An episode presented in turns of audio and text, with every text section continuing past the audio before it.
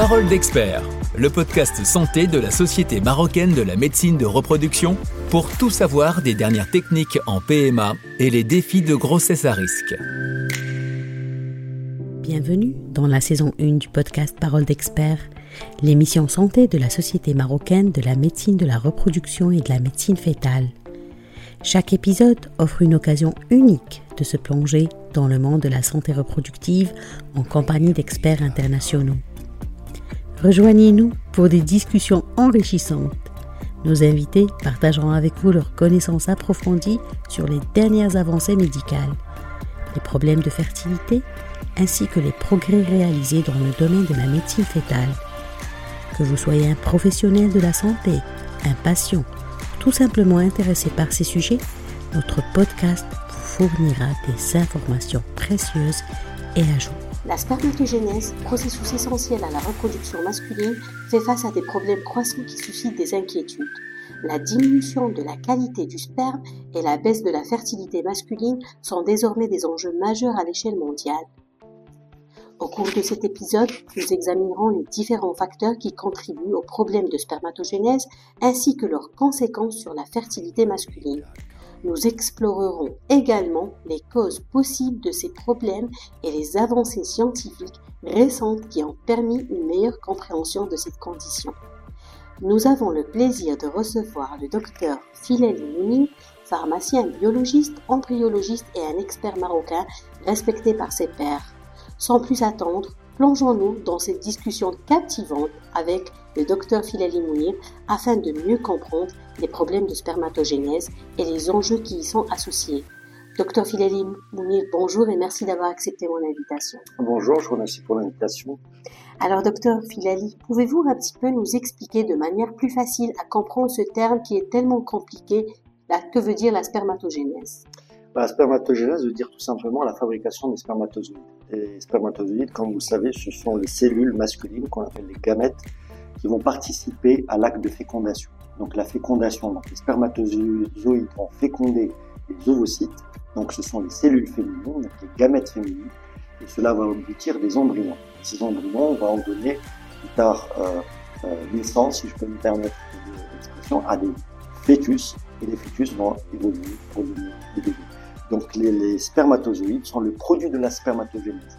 La spermatogénèse, donc c'est la fabrication des spermatozoïdes. Cette fabrication se fait dans les testicules. Elle dure 70, 72 jours, à peu près 3 mois. Donc euh, le processus de fabrication des spermatozoïdes. Donc c'est vraiment important de retenir ce terme parce qu'il peut y avoir des problèmes aléatoires, enfin euh, euh, à un moment donné, et ces problèmes à un moment donné peuvent engendrer trois mois plus tard des problèmes au niveau du, du, sperme du, du, patient. Donc il est nécessaire de refaire plusieurs fois l'examen, au moins deux ou trois fois, pour confirmer si, par exemple, on a une anomalie. Elle commence depuis la puberté? Alors, la spermatogénèse, oui, à partir de la puberté, on a euh, le lancement de l'usine, on a le démarrage de l'usine qui va aboutir à la production des spermatozoïdes. Quelles sont les anomalies de la spermatogénèse? Alors, les, les anomalies sont multiples et variées. D'abord, on peut avoir des anomalies de nombre, donc qu'on appelle euh, dans le jargon scientifique des oligozoospermes. Oligo veut dire petit peu, donc pas beaucoup de spermatozoïdes. On peut avoir des anomalies au niveau de la mobilité, donc ces spermatozoïdes ne vont pas bouger facilement. Donc on va appeler ça des asténozoospermes. Donc asténo pour asthénie, fatigués, ils sont fatigués ces, ces spermatozoïdes. On peut avoir aussi des anomalies de forme on, appelle ça les tératosospermes. Ensuite, ils peuvent être morts. On appelle ça des nécrosospermes. Donc, sans rentrer dans les détails, il y a plusieurs types d'anomalies. Des anomalies au niveau de la quantité, au niveau aussi, aussi au niveau de la qualité, de la mobilité, au niveau de la vitalité, au niveau de la forme, de la morphologie de ces spermatozoïdes. Ce n'est pas parce que l'on produit du sperme que le sperme est bon. Ce n'est pas parce qu'on produit du sperme, effectivement, que le sperme est bon. Donc il faut faire un examen. Cet examen s'appelle le spermogramme. Donc ce spermogramme, c'est un examen qui est recommandé par toutes les sociétés scientifiques mondiales euh, qui euh, traitent du sujet de la reproduction. Et donc c'est un examen indispensable. On ne peut pas explorer la reproduction dans un couple si on ne fait pas cet examen. On ne peut pas traiter que la femme. On traite la femme et l'homme. Donc l'homme, lorsque on a un problème d'infertilité qui se pose dans un couple, doit, doit réaliser un spermogramme. Je dirais spermogramme, mais attention, c'est un terme galvaudé qui veut dire aussi plusieurs choses. Spermogramme, c'est euh, l'analyse donc d'un certain nombre de paramètres, la quantité, la euh, mobilité, la vitalité, mais aussi la morphologie. Quand on parle de morphologie, on, on utilise le terme scientifique du spermocytogramme. Donc quand on dit spermogramme, c'est aussi spermogramme et spermocytogramme. Donc c'est quelque chose de très important à réaliser pour l'homme dans, dans, le cadre d'une exploration d'une infertilité. Dans votre recueil de sperme pour le spermogramme, combien il y a de pourcentage de sperme qui devrait être bon Alors c'est un, c'est un, c'est un biais. Votre question est un biais parce que nous ne voyons que les hommes qui ont des problèmes dans, dans leur couple. Euh, donc euh, en fait, on va, je vais reprendre les chiffres qui ont été euh, euh, vérifiés par la Société de marocaine de la reproduction au cours d'un sondage qui a eu lieu en 2015. On, dans les, les causes d'infertilité, on a 30% à peu près c'est l'homme, 30% c'est la femme et euh, 30% c'est les deux. Et puis une petite part euh, d'infertilité inexpliquée. Donc cette, ce pourcentage en fait de 30% des couples infertiles chez lesquels on retrouve c'est la cause, une cause masculine. Donc chez ces, chez ces hommes-là, il y aura un problème de sperme. Parce que l'OMS recommande, en fait, dit que s'il y a 10% de sperme qui est bon, ça veut dire que euh, l'homme est fertile. Alors, alors euh, l'OMS, non. En fait, il y a, euh, euh il y a un, un, manuel qui est édité sur euh, qui permet un petit peu, qui donne les normes du spermogramme. Euh, il y a des normes sur la euh, quantité, il y a des normes sur la mobilité, il y a des normes sur la vitalité, il y a des normes sur la morphologie. Donc 10% ne correspond pas à grand chose. En fait, il y a des normes sur la quantité, la quantité doit être supérieure à 15 millions de spermatozoïdes par millilitre. Euh, donc ça en termes de concentration. Au niveau de la mobilité, on va avoir 32% de spermatozoïdes mobiles qu'on appelle progressifs, c'est-à-dire qui bougent plus ou moins euh, euh, rapidement.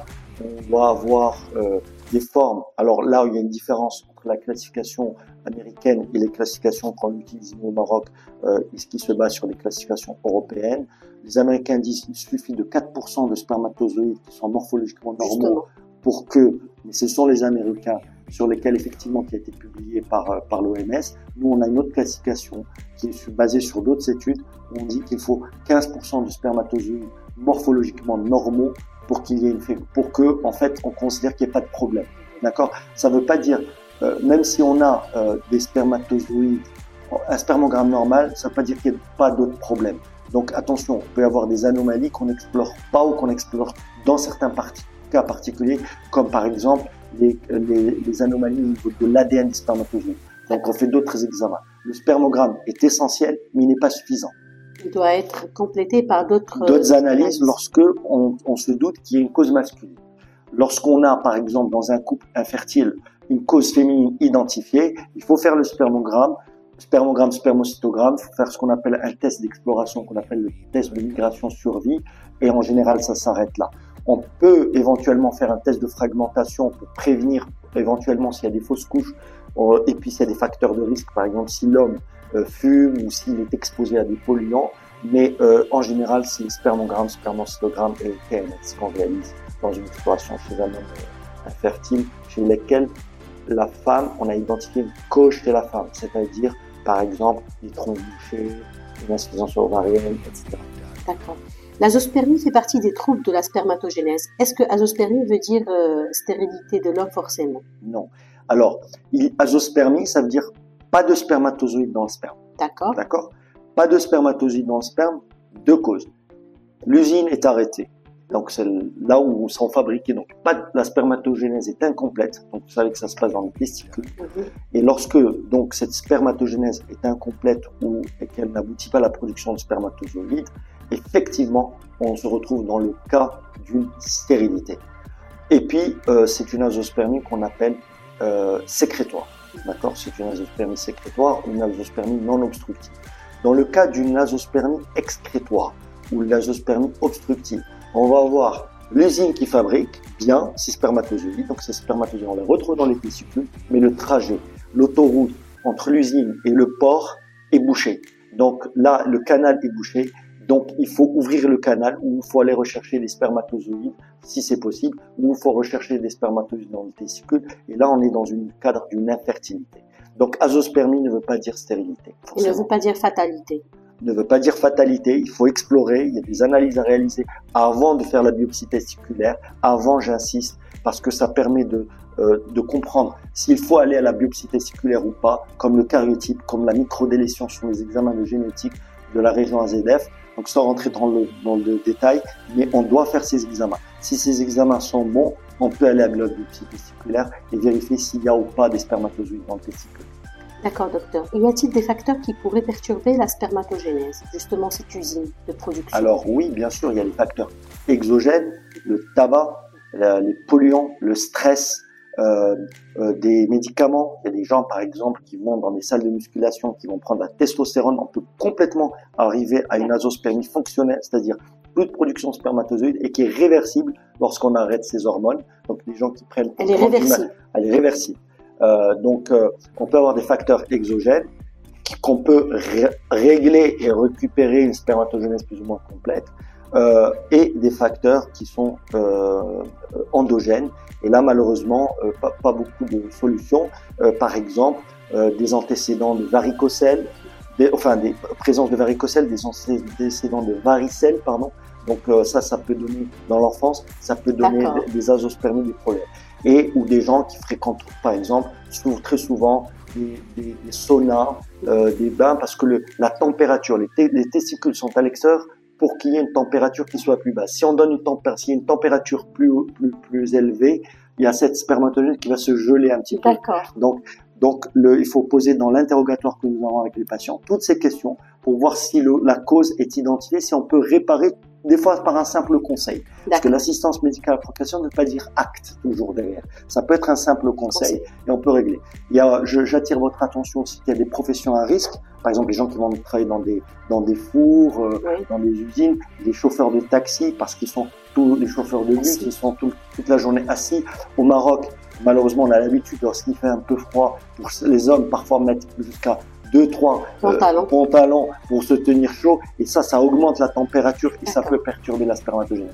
Donc, on doit identifier ces causes au niveau de l'interrogatoire, orienter vers quel type de, de, de, de prise en charge est possible pour améliorer éventuellement s'il y a un problème. Merci pour ces informations. En fait, pourquoi, docteur, dans notre société, au Maroc, euh, quand il y a un retard de grossesse, c'est forcément, peut-être même dans les sociétés étrangères, c'est forcément la femme qui est mise en cause. L'homme ne se sent pas concerné. En quelque sorte, il fait ses analyses juste pour euh, faire plaisir à son épouse ou en étant sûr qu'il n'a rien. Alors, Vous qui avez fait passer plusieurs cas.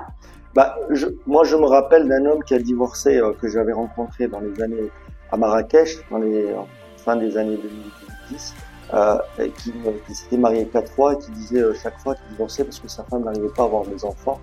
Et au bout de la quatrième, s'est dit que c'était peut-être lui le problème. Ça l'a fatigué. Et, et, non. et il est allé fois, il est allé faire l'examen, on a retrouvé qu'il avait une angiospermie. Euh, euh, les, les, la mentalité change. Euh, les hommes aujourd'hui se posent quand même la question, euh, même si c'est encore ancré euh, un peu dans notre société. D'abord, voit la femme, elle va voir d'abord son gynéco toute seule, et le, le gynécologue va insister pour avoir euh, l'homme et pour lui faire des explorations. Néanmoins, nous, dans les centres de PMA, on ne reçoit jamais la femme seule. Ou lorsqu'elle revient seule, on lui dit s'il vous plaît, il faut revenir avec votre époux. Il on ne peut être impliqué. Oui, on ne peut pas explorer une femme seule. C'est pas possible. Donc, si on la prend pas en charge, une femme seule, c'est nous on traite un couple, pas une femme seule, pas un homme seul. D'accord. Merci beaucoup, docteur Filelli, pour ces réponses enrichissantes. Merci beaucoup. Merci.